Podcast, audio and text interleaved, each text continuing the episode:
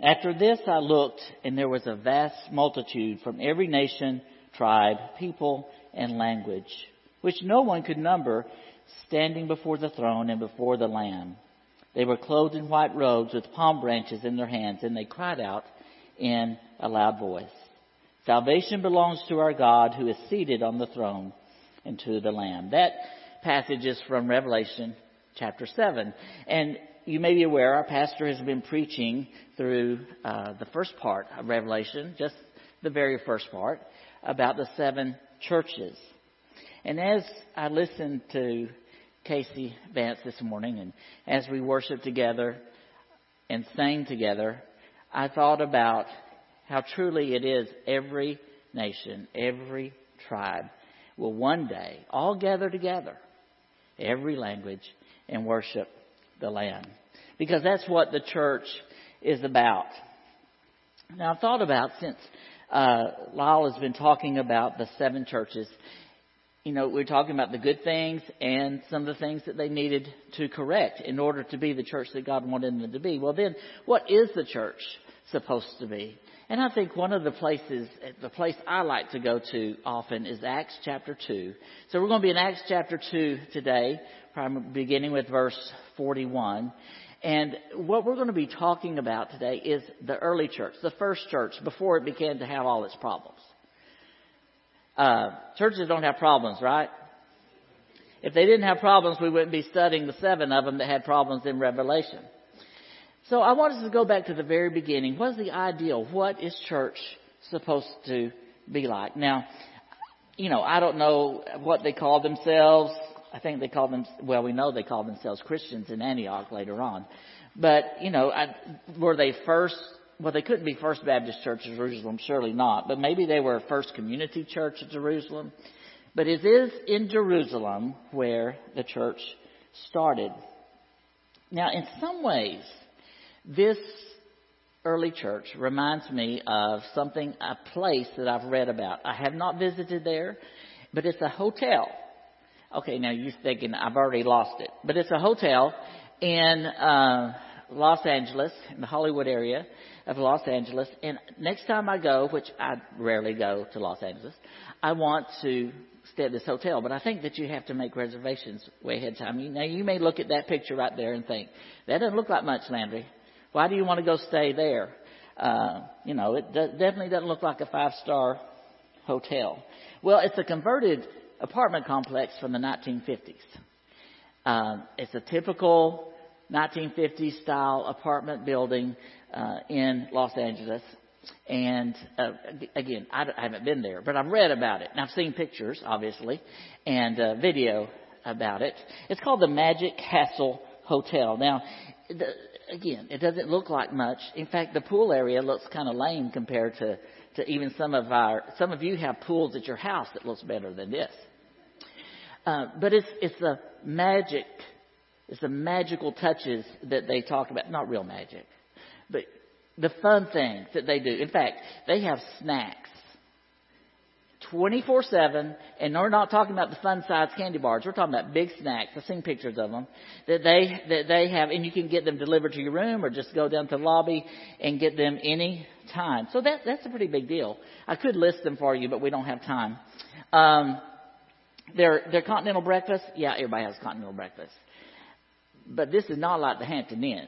They bring in freshly baked goods from a local bakery that's baked that morning. And by the way, if they don't have something you want for breakfast, just let them know and they'll go to the grocery store and get it for you.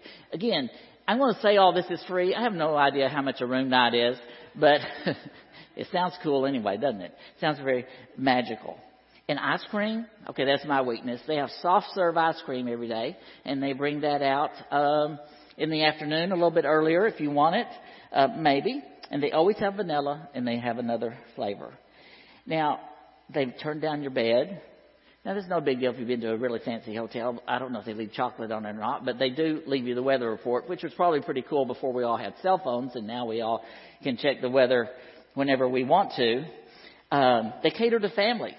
They have bathrobes for everybody. In fact, they have kid-sized bathrobes and kid-sized slippers. Now, I don't know. I probably wouldn't want to wear slippers, but they And they've had to do some adaptation since COVID. Of course, they were closed for a while, as many places were around the country and in California. But that since they reopened, they have been able to just make some adaptations. And I'll share one of those in just a moment. Oh, laundry. Because, you know, if you're going to go to Hollywood, you're going to stay in Los Angeles for a week. You need somebody to do your laundry. They wash, they dry, they fold it, and they wrap it up in brown butcher paper, tie it up with a string, and put a sprig of lavender. Now, us guys, we don't care if it has a sprig of lavender or not. But isn't that pretty cool? And that, again, is part of your room. And all that's pretty cool. But there's one thing, to me, it's why I really want to go. And that is called the Popsicle Hotline. Now, you must think, well, Landry, you must really, really like popsicles for you to be excited enough to go to Los Angeles, Hollywood, stay at this funny-looking place to get a popsicle. It's not the popsicle that I want. I want to be able to go to the pool and pick up that red phone and say, I would like a grape popsicle, please. And then they come out and they bring it to you. They're dressed up. They have white gloves. They bring it to you on a silver platter, and now because of COVID, they wear a mask, and they bring it to you and right at the pool. Now, that's pretty. I think that's awesome. Again, it's not because it's a popsicle. It's because I can pick up a phone and say, hey, I want a popsicle, and they'll bring it to me and treat me like royalty with my popsicle. Whether you're 7 years old, you can get on the phone, or you're 70, you can get on the phone, and in between and before and after. So what does this have to do with the church? Well, the thing is, the Popsicle Hotline and all these other things are called moments. They are creating a moment. When you go home, you're going to remember, you probably aren't going to remember the color of the carpet, the bedspreads, even the room. But for the rest of your life, if you're a kid, you're probably going to remember the Popsicle Hotline that you just picked up the phone and got a popsicle. Again, I don't know how good the popsicles are, but you get to call on a red phone. And most kids don't even know what a red phone is, do they? You probably have to explain it. You pick it up, you put it to your ear. Well, life is full of moments, and some we can't get enough of, and other moments we wish we could forget. And it's that thought of memorable and meaningful moments that I want us to talk about as the local body of believers, as the church.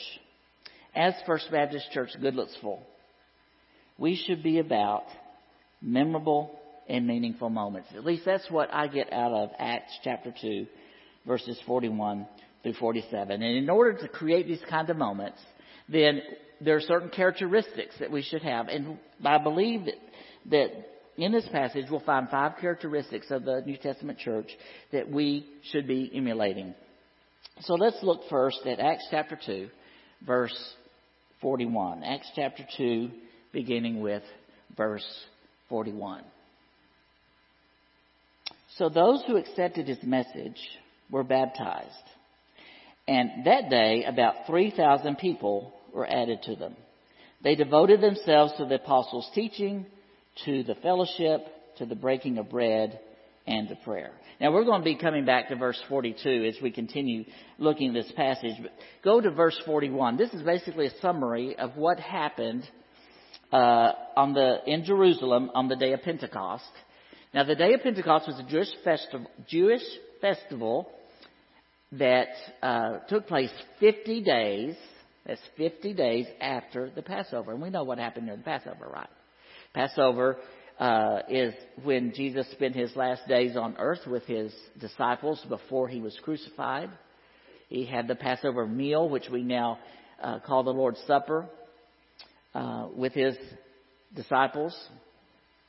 The night where he was betrayed by Judas and where then he was crucified and then he rose again. So 50 days after that, there was this festival called Pentecost. So a lot of times we think about Pentecost, we think, oh, it was a new phenomenon. It really was a festival that they were already celebrating, but like the Passover, it got new meaning because of Jesus and what happened that day. So what happened that day? Well, prior to Pentecost, after Jesus was raised from the dead, he spent 40 days with his disciples and made appearances with other people, and he commissioned his disciples to go make disciples of all nations. And then he ascended into heaven. So before his ascension, he basically gave a command. Now, on the day of Pentecost, why is that important? Jesus said, go to Jerusalem, stay there until the Holy Spirit comes and gives you power. That's what we know about Pentecost, is the power of the Holy Spirit came upon the believers that day. Now, there would have been a lot of people in Jerusalem. A lot of people, more than what we really think. And a lot of them would have been from Eastern Europe, the Eastern Roman Empire, the Mediterranean area, including people from a wide variety of places and backgrounds. So there was just a lot of people and a lot of different languages. Now, some of those people may have been there because they came for Passover, and so they stayed through Pentecost. Others may have been part of the Jewish diaspora, and they were residents there, but they still had their own ethnic backgrounds and their own languages. And so verse 42 seems to indicate about how the 3,000 people, now think about that, 3,000, that's a lot of people, how the 3,000 people were integrated into the church, the local church, the New Testament church.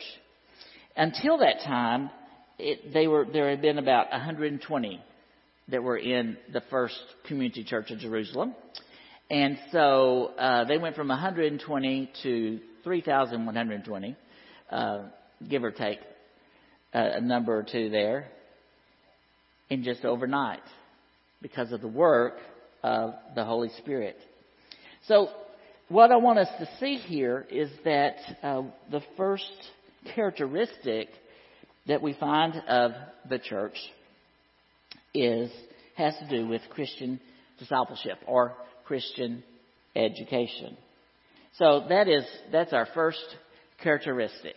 I think there's a slide that has that on there. Let's see if we've got one that has the first characteristic. Maybe it doesn't. Okay. The Christian education is more than careful examination. Christian education is more than careful examination. So what does that mean? Well, the new Christians were devoted. They had a steadfast, single-mindedness. And they were devoted to four practices of Christian community: the apostles' teaching, to fellowship, to breaking of bread, and to prayer. What is the apostles' teaching made of? Well, Jesus taught the apostles, who then taught new believers. So subjects probably would have included Jesus' death, Jesus' resurrection. It would have included Old Testament teachings, because all through the Old Testament, God is pointing toward his redemptive purpose, as we know through Jesus Christ. And then also just the apostles' own experiences and recollections and upon Jesus' ministry and teachings, including Jesus' words. So they were devoted. They were sincere. They were steadfast, and they were single-minded in their devotion to God and in becoming who God wanted them to be and in being discipled. So when I say that Christian education is more than just careful examination, they did more than just talk about and pour over the scriptures, because even non-believers who were Jews poured over scriptures and did not trust in Jesus. It was more than that. It was discipleship. Several years ago, 3 or 4 years ago, Lifeway conducted a research project, and our own Casey Oliver was the integral part of that research. And basically, we wanted to know what are some indicators of becoming a faithful, devoted follower of Christ.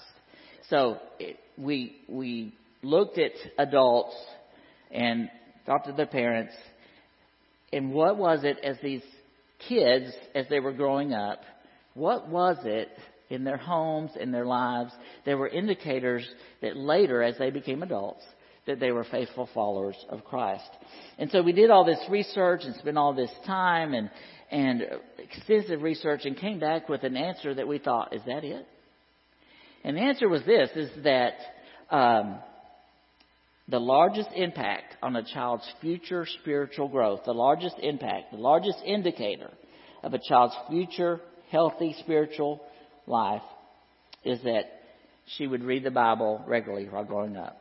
So boys and girls, reading the Bible regularly while growing up was the biggest indicator by far of spiritual growth and of spiritual maturity as an adult. Now, there were other indicators, but you notice that I didn't say it was having a meal together, going to church. While that was one of them, it was reading the Bible regularly. And so I think about that when I think about the first characteristic about how in the early church they were paying attention to the apostles' teaching. That's one of the things they did was the apostles' teaching.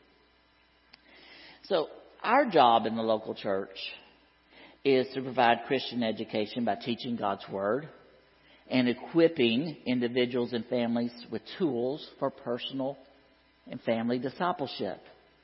And this includes Bible reading. It includes application of biblical truths. It's true discipleship. For church attendance alone, life group attendance alone does not bring about spiritual transformation. And God's Word brings about spiritual transformation.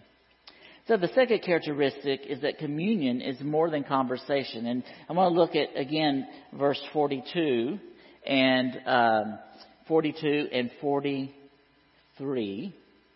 They devoted themselves to the apostles' teaching, to the fellowship, to the breaking of bread, and to prayer. Verse 43, everyone was filled with awe, and many wonders and signs were being performed through the apostles. So they prayed. I love what Casey said about how Korean Christians are known for their prayer life. I've heard for years wonderful stories about the Korean church and their commitment to prayer. Many of you are committed to prayer. To be a true New Testament church as modeled in Acts 2, we all, as a community of believers and individuals, need to be devoted to prayer. Now, prayer in this passage may have referred to formal Jewish prayer hours in the temple, but it probably was broader than that. It probably talked about the Christians' practice of praying together in their homes. And you can think about those examples like when Peter was in prison and they gathered in somebody's home specifically and prayed for Peter. Of course, they didn't believe it when God answered that prayer, but they prayed for Peter. Also, there's the story of Lydia in Acts where she and a group of women went to needed a place of prayer, and because in those days you had to have 10 men to make up a synagogue, then they went to the river where they had a place of prayer. And what's interesting here is that not only were they having communion with God through prayer, but other people were noticing. And I truly believe that when the Holy Spirit works and moves in a church, the community notices. Non-believers observed with reverent fear or with awe what was going on in the early church from Pentecost to the days and weeks that followed. I mean, who couldn't notice that all these people speak in different languages and understood what was the preaching, understood Peter's sermon, 3,000 people being added to the church. And also, what else were they noticing? They were noticing miracles. They were noticing wonders and signs or miracles. Again, indicative of God's presence. Because when God's Holy Spirit moves, we see things happen that only God can do. So both the observations of the non-believers and the miracles that were performed, they weren't a one-time event. They continued to occur, as we'll see in a few minutes. Again, back to that nothing less research that told us the number one indicator of a child's spiritual growth was reading his Bible as he grew up. The second one was prayer. The second one was prayer. The second greatest indicator of a person's trajectory of growing spiritually, of being sanctified, is prayer. First was Bible reading, then is prayer. And, you know, a lot of conversations. So I talked about, communing with God together and individually, how important it is. A lot of conversation goes on when we gather. I mean, we're Baptists. We eat and talk. And don't have to be Baptist to eat and talk. But we, be a Christian and you eat and talk. So that's good. Because as you see in Acts 2, the people were doing life together. We should be doing life together. So should we be talking about our lives? We should be talking about what's going on in our lives. Conversation is good, an important part of our Christian fellowship. But when we get together as groups in our life groups and community groups and as a congregation on Sunday mornings, we have such a limited amount of time together. We need to make sure those conversations are in proportionate to the amount of time proportionally as we should spend in prayer and worship and Bible study. So is it important? Yes, but it shouldn't. Here's what happens a lot of times. And yes, you know that I am often with preschoolers and kids, but I have gone to an adult class every now and then, not here at this church. So I'm not talking about anybody here. But we talk about everything under the sun and eat our donuts and drink our coffee, and then we pray for 2 minutes and have Bible study for 10 minutes, and then, oh, time is up.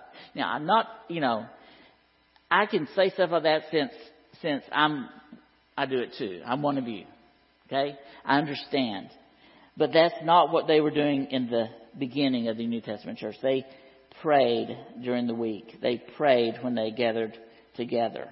It was an integral part of what they did as a church. So when we pray and when we experience real communion with God through prayer, God responds.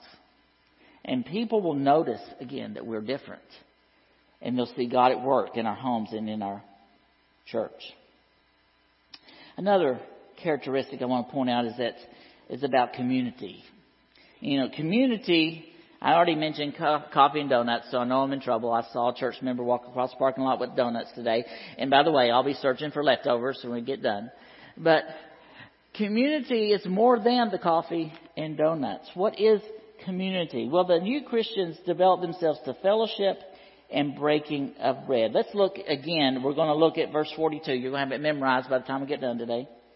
Verse 42, let's look at verse 42. And they devoted themselves to the apostles' teaching, to the fellowship, to the breaking bread, and to prayer. Now look at verse 44.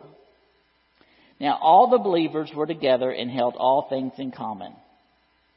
And then verse 46. Every day they devoted themselves to meeting together in the temple and broke bread from house to house. They ate their food with joyful and sincere hearts. So basically, their fellowship was association, communion, close relationship, sharing what they had with one another.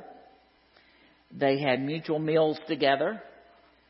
They see what we do as Baptists and Christians is biblical, having meals together. Their prayer life, they had prayer together. And it set them apart as a distinguishable entity. See, what's interesting is that they met in the temple courts, so people saw them. They met in homes as well. And breaking bread probably referred to the Lord's Supper, like we celebrate, like Jesus modeled before his crucifixion. But it also included what they call an agape meal, or a love meal that they would have together and fellowship with one another. That one translation paraphrases it this way: and all believers lived in a wonderful harmony. Now, wouldn't that be great if we all lived in a wonderful harmony? You know why they did? Because they had spiritual unity, a common purpose. Now, as we look at these churches in Revelation, we see something broke. I've been reading through some of Paul's letters. Something broke. But this is before things broke. And the word here in verse 46 for together, it's usually found in Acts to signify a unified purpose. It connotes a oneness of heart and mind of the early church. They were of one. In fact, Acts 4, just two chapters over, verse 32 says, "Now the entire group of those who believed were of one heart and mind, and no one claimed that any of his possessions was his own, but instead they held everything in common. They shared meals in their homes. They fellowshiped with one another. They prayed with one another, and there was a sense of joyfulness in their gatherings. As we sung a while ago, joyful, we adore thee. Our joy comes from the Lord, and they joyfully met together. And life was not easy for them. Even in the early days before persecution broke out, there were still a lot of things not to be joyful about, but they were joyful in the Lord. They were unified in purpose. I think a few years ago, Lyle mentioned a book called The Boys in the Boat about the 1936 varsity crew team in the 1936 Berlin Olympics. It was an 8-oar, which had 9 men in it. If you can't figure that out, just read the book. I learned more about it. See, I'm from West Texas, so I didn't know anything about rowing boats much.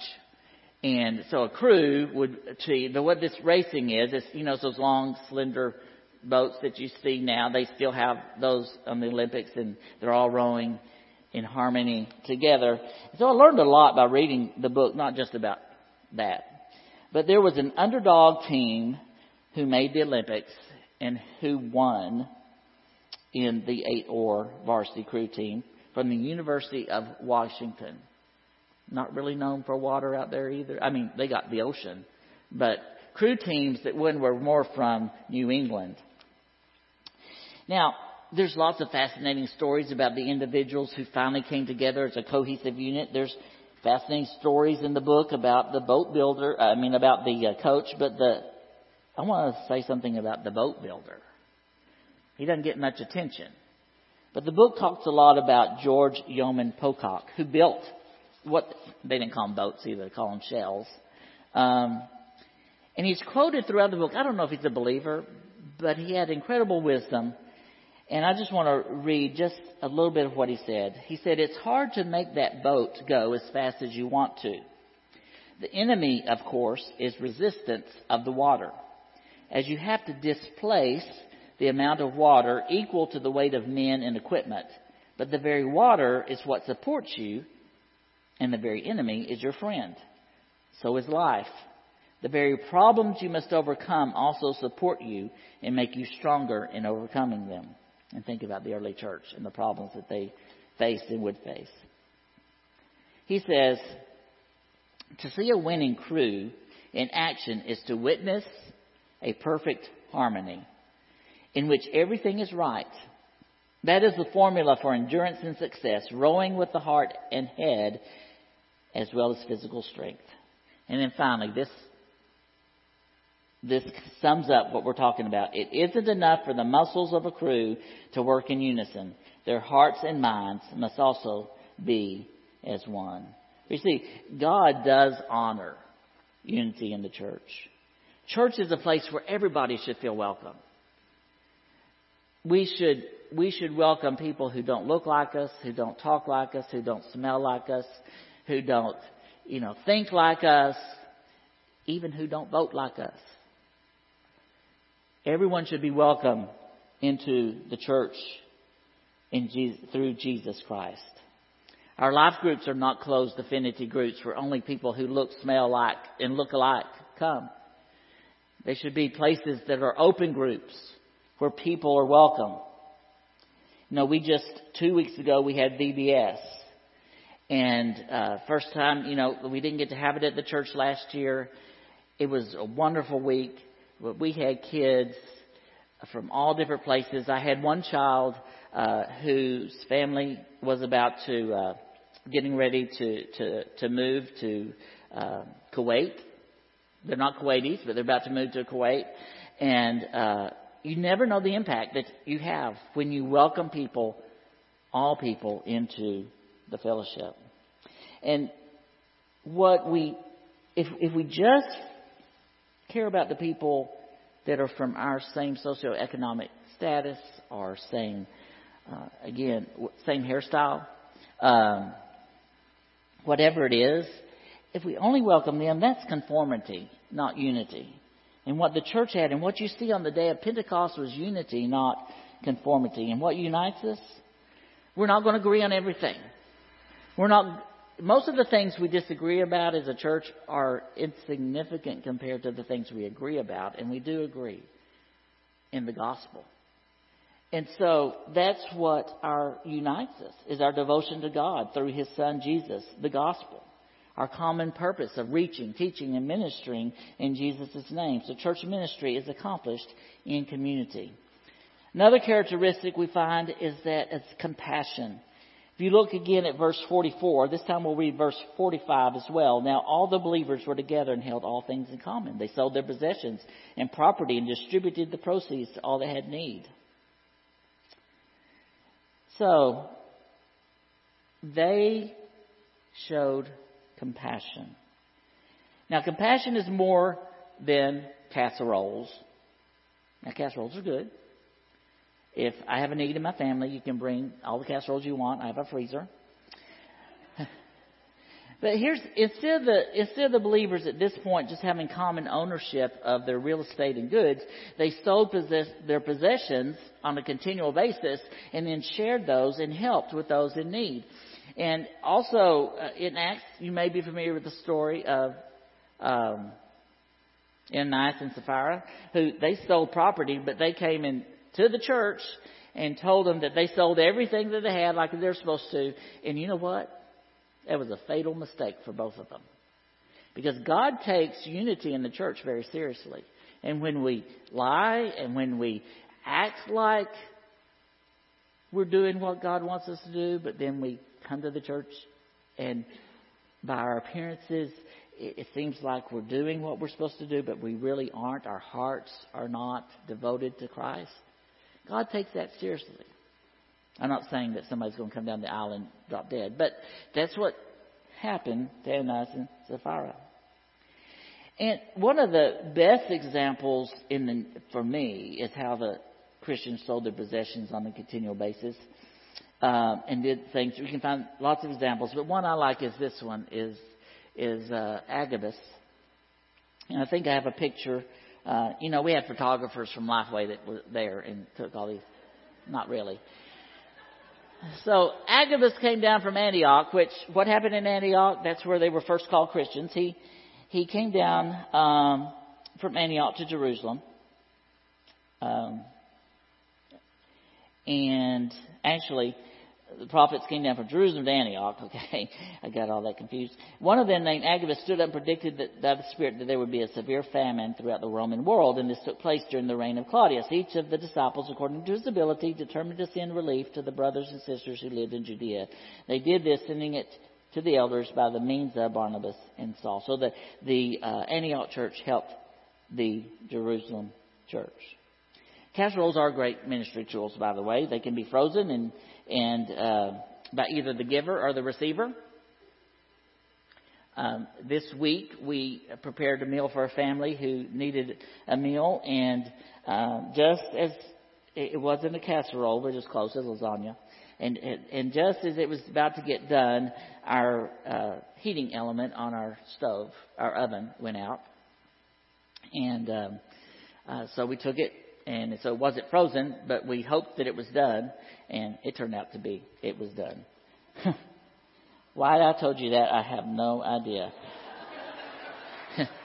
But I say that because our church is a compassionate church. One of the most compassionate churches I know. When somebody's in need, sometimes, and all this happens unbeknownst to many of us. But sometimes people have financial need that we provide. Sometimes people just need a ride to the radiation center or to the clinic to get chemotherapy. Sometimes we just have a need because we're lonely. Somebody calls or texts or comes by and visits. Sometimes somebody just needs free childcare.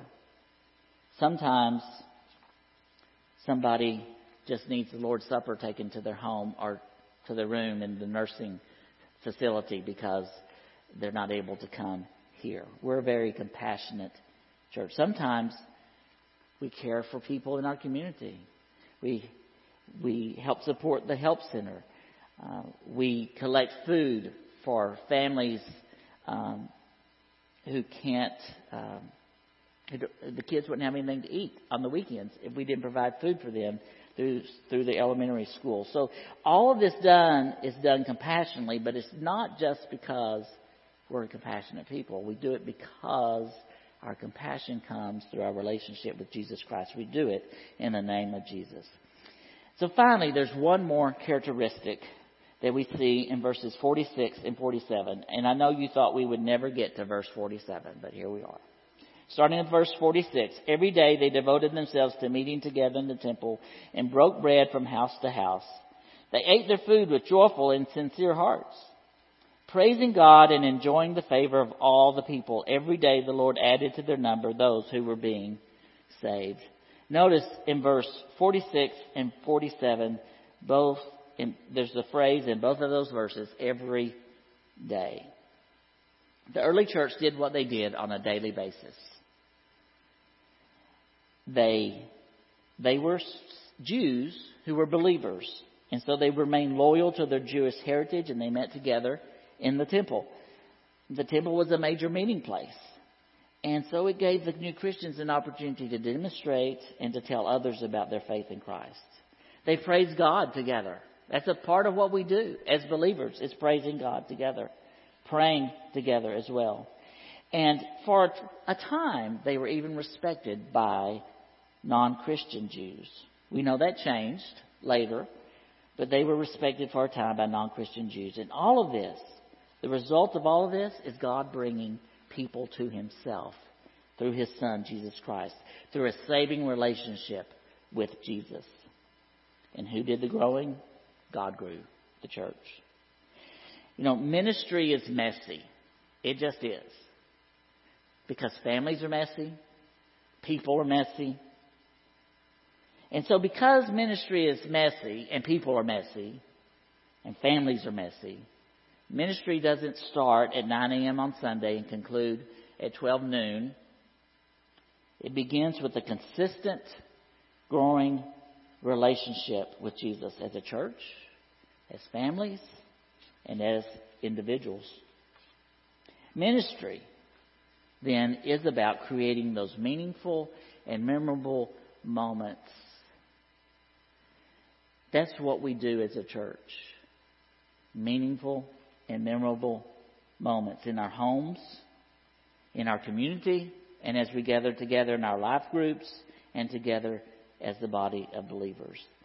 And those moments are going to transcend the day of the week. They transcend Sunday. These are moments that encourage Christian education and discipleship. Moments that encourage communion with God through prayer. Moments that encourage community among us as believers. Moments that encourage compassion for others. And moments that provide consistency in following Jesus. And these are moments, unlike a popsicle, these are moments with eternal consequences. Ministry, doing church, is more than attending on Sunday. It is obeying Christ's command to go and make disciples of all nations, baptizing them and teaching them in his name. Let's pray together. Dear Heavenly Father, I thank you that you established the church. I thank you that in your word you show us what the church should be about, how to do church. Thank you that we are the church. And thank you that we join believers all over the world as the capital C church. Dear God, we love you. We praise you. We thank you. And we want to be the church that you call us to be. In Jesus' name we pray. Amen.